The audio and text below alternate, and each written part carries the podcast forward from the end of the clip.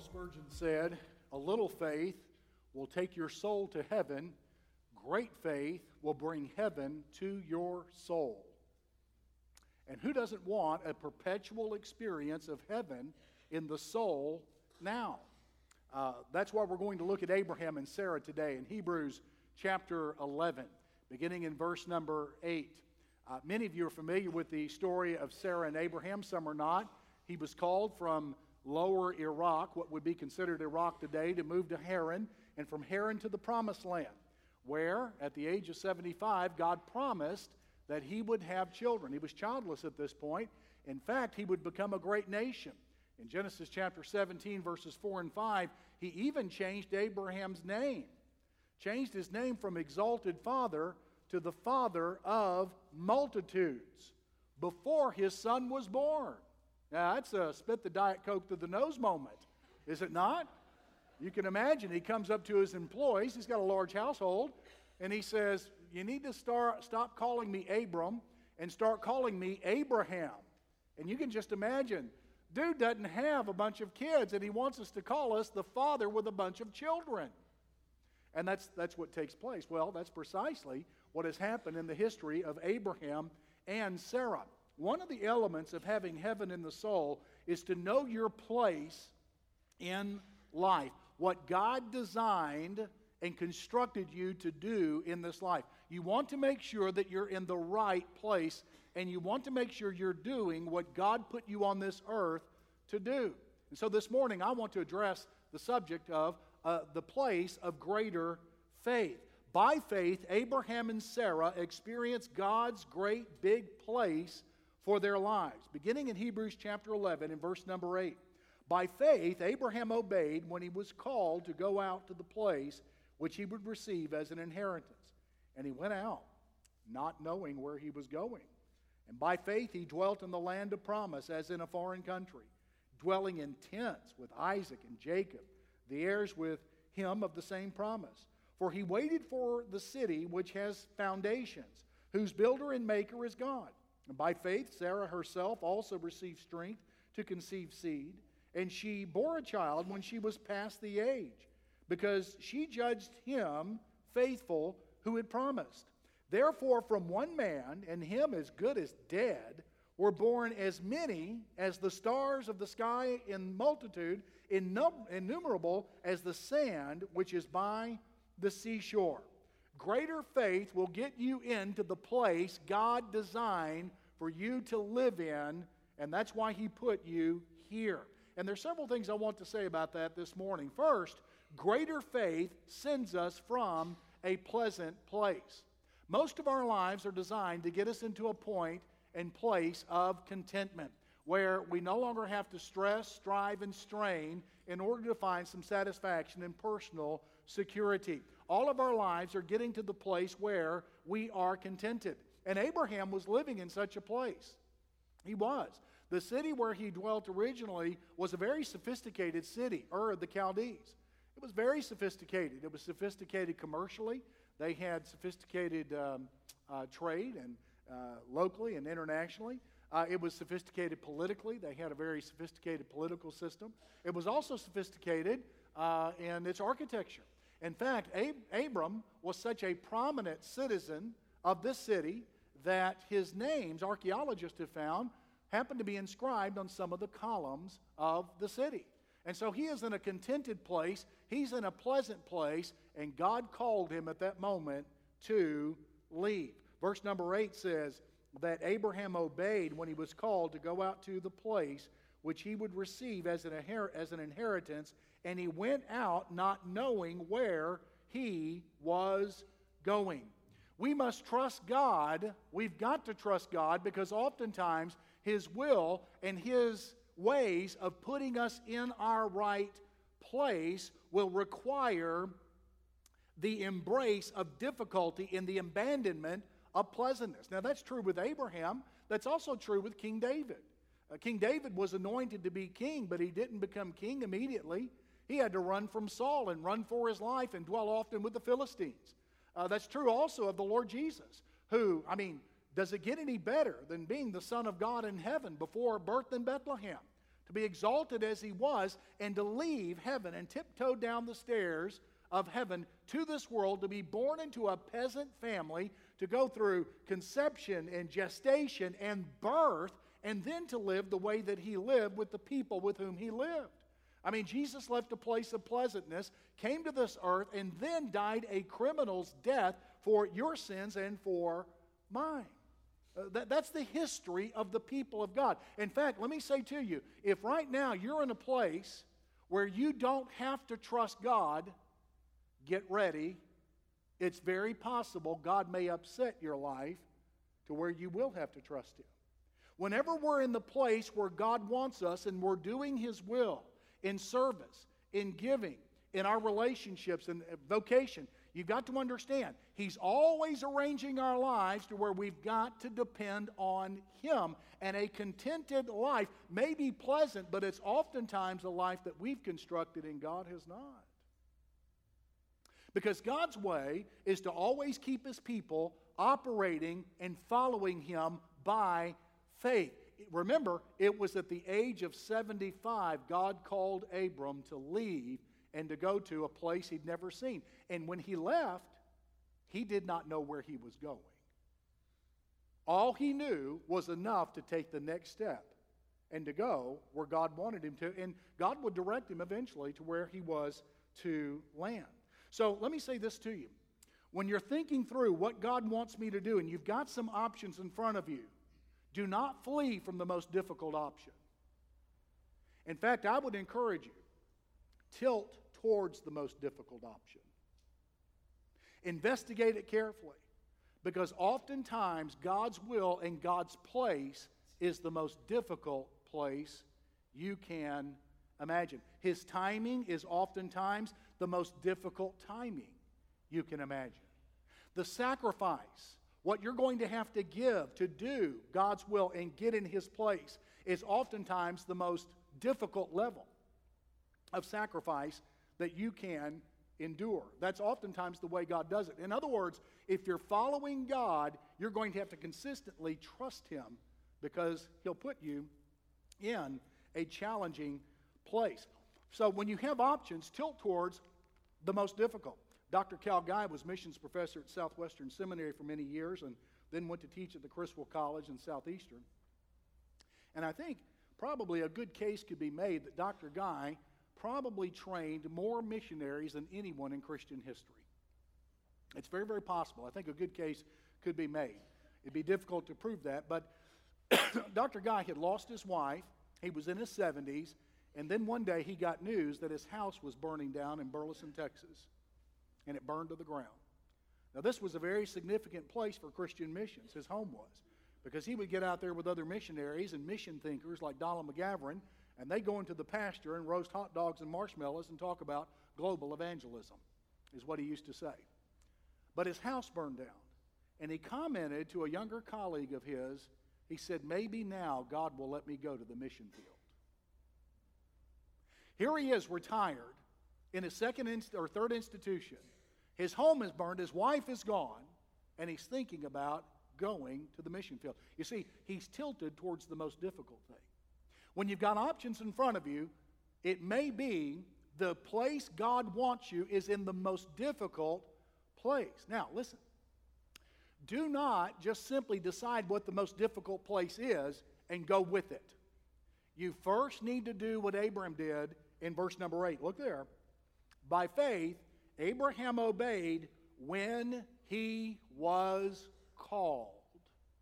The most difficult place is not always the automatic place. You need to get a word from God. Now listen, the problem with hearing from God is not that God isn't speaking. The challenge is most people don't know how to listen to Him. And I'm going to give you some verses to help you in just a moment to determine how it is you can ascertain the will of God and get a word from Him. Some people say, "Have you ever heard God speak audibly?" Well, a few minutes ago, we read the Bible out loud. That's God speaking audibly. But oftentimes it's much more clear than that. He speaks to the heart and the mind, and He persists with an idea that promotes His will and is consistent with the Word. And we'll talk about that in just a moment. But First, before you choose whatever option and place that you're going, you get a word from God and make sure it's from Him. You're not like the woman who wanted to put together a Christian cruise. Now, I had the idea one time when I was working with the Georgia Baptist Convention in the evangelism office. I thought, you know what, if we could get a whole bunch of preachers isolated for a whole conference for a whole week, we could turn the state around. Because with conferences, you can get some folks on Friday night, but the next Saturday you'll have a smaller crowd, especially if you do it near their home. And then you could go away for a retreat, but you get fewer in numbers. You can lock them down there and get their attention the whole time, but there are fewer that will come. So I thought, well, listen, we need an attractive place where we can lock them down, the best of both worlds. So I thought, let's do an evangelism cruise. And so I presented this to my boss, and that's not the craziest idea I've ever had, but he said, you're crazy. You've lost your mind. Do you know how much it costs to do a cruise? He said, here's a number. You call this person, and you find out. Well, I found out that I had to put down a $1 million deposit. And I thought, well, my wife probably won't agree with that, so we're not going to do that. But he did tell me the story about a lady who was certain that she needed to do a cruise. And she had this great big vision for doing so and was terribly excited about doing it. And so she put her house up as collateral for a loan and did not get enough people to register and put down deposits and ended up losing her home. Ladies and gentlemen, that's not faith, that's foolishness. You get a word from God first. You make sure that you're doing His will first. Well, how can I be certain that I'm doing the will of God? Well, there are several things you need to do. First is surrender. Have I surrendered to God? Have I told God, God, I'll do whatever it takes to do your will before I know what it will require of me? Romans 12:1-2 says, I urge you therefore, brethren, by the mercies of God, to present your bodies as a living sacrifice, to relinquish yourself like an Old Testament worshiper would a sacrifice. That is, once he gave up the sacrifice into the priest's control, he lost complete control of the sacrifice. He relinquished it all for the priest's service. And that's what you do with God. You say, God, this decision and my life and everything about me is completely relinquished to you, and you now control it all before I know what your will and your placement for me will require. And it goes on to say, do not be conformed to this world, but be transformed by the renewing of your mind, that you may know what is that good, acceptable, and perfect will of God. Nobody who will not surrender, no one who resists surrendering to God will ever know His will. God doesn't chit-chat. He doesn't bargain. He doesn't negotiate. He only speaks to those who are surrendered. And so, if you want Him to speak to you about salvation and the forgiveness of your sins, you need to surrender to His gospel. If you want Him to speak to you about His will for your church membership, you need to surrender and be willing to do what He wants you to do and not merely play a religious game, but surrender to Him wholehearted and fully before He will ever tell you what He wants you to do. So that's the first question. Have I surrendered? The second question is about Scripture. What does the Scripture say about this? 2 Timothy 3:16 says, all Scripture is given by inspiration of God and is profitable for doctrine, for reproof, correction, and instruction in righteousness. And so we go by the Word of God. And there is no circumstance under which God will ever lead us to do something contrary to His Word. Ladies, you can tell a man is not God's will for you if he's already married. You know, some people are confused about that. Fellas, a woman is not God's will for you if she's married. Do you know some people are confused by that? Because that violates the Word of God, which exalts the marriage covenant. And somehow in this silly age, we're having to remind people of that. Even church people. God doesn't lead you to take up with someone else's spouse at all. Absolutely not. God will never lead you to violate His Word. The third thing is the saints. What do godly saints say about this? Do I have some people close to me that I will that I can share this with and discuss this with?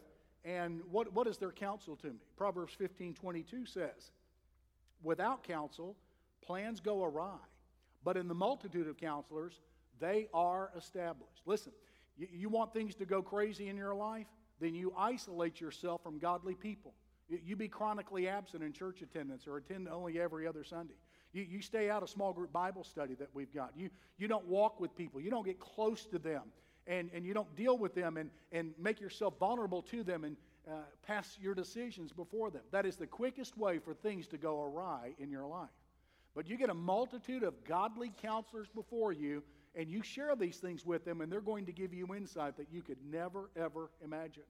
So what do the saints say? And then, serenity. Do I have a peace, a serenity about this? Or do I have a peace about this? Has God placed a peace in my heart about this? Colossians 3:15 says, let the peace of Christ rule in your hearts and be thankful.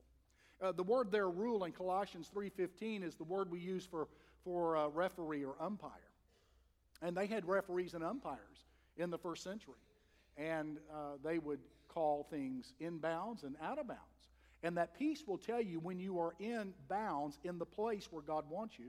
And a sense of upset and disturbance in your soul will tell you when you may be getting out of bounds. And so you pay careful attention to these things. So greater faith sends us from a pleasant place. And that's God's way of doing things often. But there's another way that God does things, and that is greater faith keeps us in a difficult place. Again, so much of life is designed to minimize pain and discomfort, but that's not what we find with Abraham.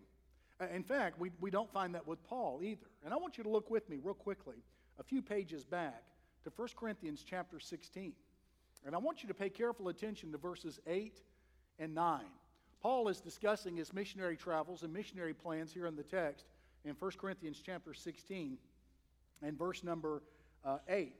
And he is discussing with the Corinthians how he's going to travel and what kind of itinerary he has set for himself. And a lot of that depended on the schedule of ships, and it depended upon the weather and other things in the ancient Mediterranean. But in 1 Corinthians chapter 6, verse number 8, look what he says. I will tarry in Ephesus until Pentecost. That was in the springtime. A little bit later in the season after Passover. Then verse 9. For a great and effective door has opened to me. And that's true. While Paul was in Ephesus, a great door for ministry opened to him, and he was able to plant a lot of churches. And they appear in Revelation 2 and 3. The churches to whom the Apostle John wrote. And so a great door opened. So Paul said, I'm going to stay here in Ephesus because there's a great opportunity, a great door opened, and there's another reason in verse 9. Let's read verse 9 again. For a great and effective door has opened to me, so I'm staying in Ephesus, and there are many adversaries. I'm staying because I have an open door, and I'm staying because there are adversaries. Not I'm leaving because of the adversaries. I'm staying because of the adversaries. Now, is that how most people think? Oh, no. But this is how the apostle thinks. He stays in a difficult place, and this is precisely what Abraham does as well back in Hebrews chapter 11. Look what it says in verse number 9 of Hebrews 11. By faith, Abraham dwelt in the land of promise as in a foreign country. Abraham was never at home where he was. In fact, he arrives, and by chapter 14, he's having to fight 5 kings and having to rescue Lot. And then look what it says also in verse 9. He dwelt as in a foreign country, dwelling in tents, and eventually with Isaac. So he is advanced in years, and he's got babies in a tent. Now, let me tell you about the transition that Abraham has gone through. He has gone through these transitions. He's gone from owning an estate in his original homeland to having to live in a tent. He's gone from an owner of property to being a sojourner, and he's gone from being celebrated in the city to being someone who's essentially anonymous and a foreigner. And he gets to that place, and he stays there. He stays where God wants him to stay. Now, he did drift off to Egypt one time and about got his whole family messed up.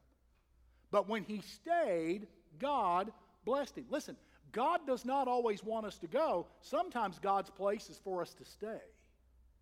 And to stay in a challenging place. That is, to keep laboring in a difficult marriage, to keep working an impossible job, to keep dwelling in a difficult, declining neighborhood, to keep living in a modest home, to keep driving the older car, to keep serving an obstinate people. Sometimes faith means we shun the thrill of the move and we embrace the humdrum of the stay. Now, don't get discouraged if God wants you to stay. He's with you and He can perform His work even there.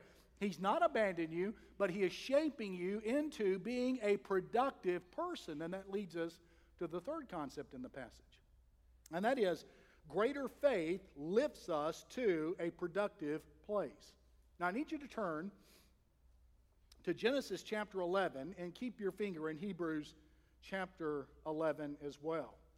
No one alive wants to turn out to be a big zero. I don't know anyone alive who wants to be a big zero in the lives of other people. And I don't know anyone who wants to be forgotten whenever they leave this earth. Everyone wants to make an impact. Everyone wants to be remembered. Now, verses 11 and 12 of Hebrews 11 say, "By faith Sarah herself also received strength to conceive seed, and she bore a child when she was past age, because she judged God faithful who had promised. Therefore, from one man, and him as good as dead, were born as many as the stars and the sand." Now, that's rather remarkable. Abraham and Sarah and their descendants became as many as the stars and the sand, biologically and spiritually. That's what happened with them. They became great and productive in these areas. Now, look back with me in Genesis chapter 11 and chapter 12. They became, in Genesis 12, verse number 2, great in descendants. Now, beginning with verse 1, "Now the Lord had said to Abram, 'Get out of your country, from your family, and from your father's house, to a land that I will show you. I will make you a great nation. I will bless you and make your name great, and you shall be a blessing.'" And so he had great descendants. The entire Jewish nation originates with Abraham. And then those who trusted Jesus Christ by faith have been declared righteous, and to use an agricultural metaphor, have been grafted into those promises that God gave to Abraham. And so Abraham's descendants include not only the Jews. Abraham's descendants, in fact, include all those who've trusted Christ as Savior down through the ages and have embraced Him. So that promise came true. He was profoundly prolific and productive. Now look at his name in verse number 2. He said, "I will make your name great." Now this happens in a context. The chapter division here may be a bit unfortunate because it follows the story of the Tower of Babel. God in Genesis 9 told Noah and his family to cover up the earth, like he told Adam and Eve. He said to populate it, cover it up. But there were some descendants of Noah who thought that they had a better plan than God did about their place. And in chapter 11, they decided all these other inhabitants of the earth, they're a bit scary. And so let's join together and let's build an impressive and intimidating tower up to the heavens and make a name, an intimidating name, a fierce name for ourselves. And look what happened in Genesis 11, beginning in verse 1. "Now the whole earth had one language and one speech. And it came to pass as they journeyed from the east that they found a plain in the land of Shinar, and they dwelt there. Then they said to one another, 'Come, let us make bricks and bake them thoroughly.' They had brick for stone, and they had asphalt for mortar." Now watch this. "And they said, 'Come, let us build ourselves a city and a tower whose top is in the heavens. Let us make a name for ourselves, lest we be scattered abroad over the face of the whole earth.'" Now from verse 5 down to verse 9, God came down and scattered them across the earth and confused all of their languages. Now look what they wanted to do in verse number 4. "Let us make a name for ourselves." Do any of you know any of their names? You don't know one of them, do you? They attempted to make a name for themselves and were terribly disappointed because they put themselves in their own place. But how many of you, before you showed up today, knew the name of Abraham? You knew his name, didn't you? This is what God has done with him. He made his name great. And then he was productive in a great blessing. Verse number 3, I will bless those who bless you. I will curse him who curses you. And in you, all the families of the earth shall be blessed. Well, that's true. Blessed remarkably and with great names. All the great names of history are many of the great names of history are associated with Abraham. In other words, Isaac and Jacob and Joseph and Moses and Aaron and David and Solomon and Mary and Jesus and Paul and Peter and John. And ladies and gentlemen, we just stopped with AD 90. We've got 2 millenniums since then. That's what we have with Abraham. God made his name great. Reminds me of a 19th century theology professor by the name of Crawford Toy. He was brilliant. He was in the first graduating class of Southern Seminary in Louisville, Kentucky, our Southern Baptist Seminary there. And he was brilliant. He went off to study in Germany. He came back. They hired him on the faculty. And his views began to slip. He began to embrace an evolutionary approach to the Bible, the story of creation, and he began to exalt that, and he began to disbelieve the Scripture. He began to believe there are errors in the Bible, and the administration had to let him go. Oh, he had a real gentle spirit, real sweet spirit about it all, and he left, and Harvard University picked him up, and he went to teach at Harvard University, and from there, he wrote some Hebrew grammars.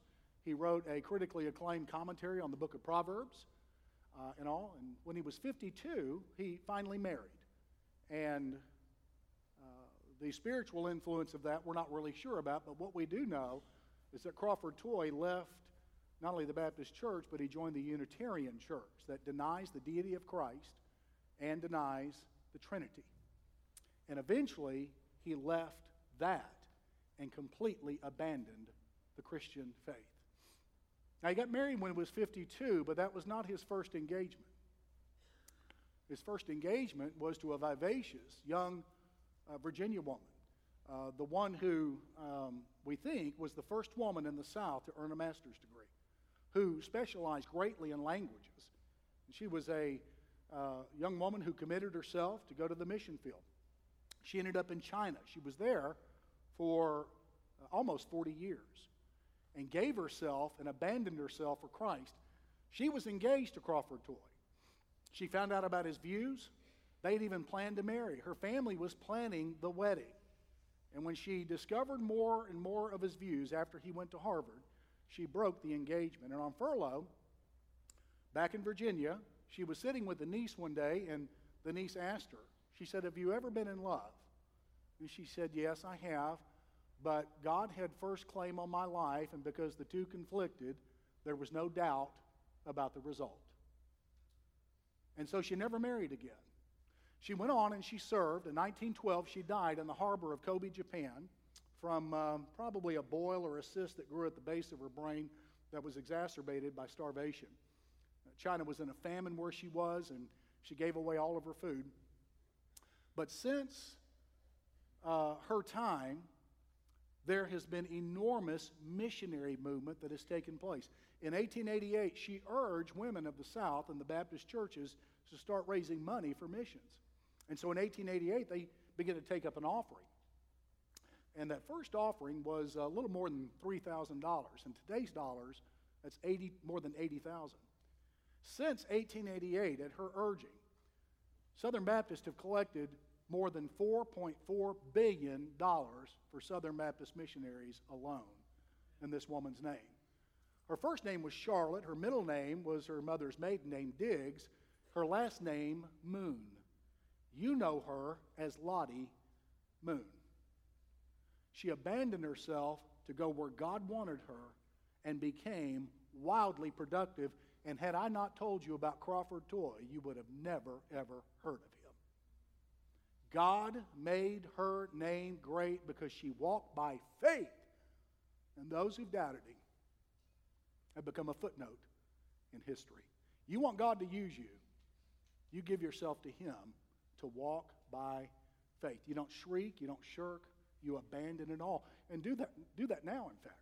God is moving on some of your hearts and has been for some time to give yourself to Christ, to follow him in baptism, and to get serious about Jesus. We're going to sing a song and let you do that. And there'll be staff here that will help you with it. We want you to come. Others of you, God's moved on you to become part of Beach Haven. You already know him, but he wants you to come here. God's calling some of you to commit yourself to the mission field, to ministry, or some other form of service.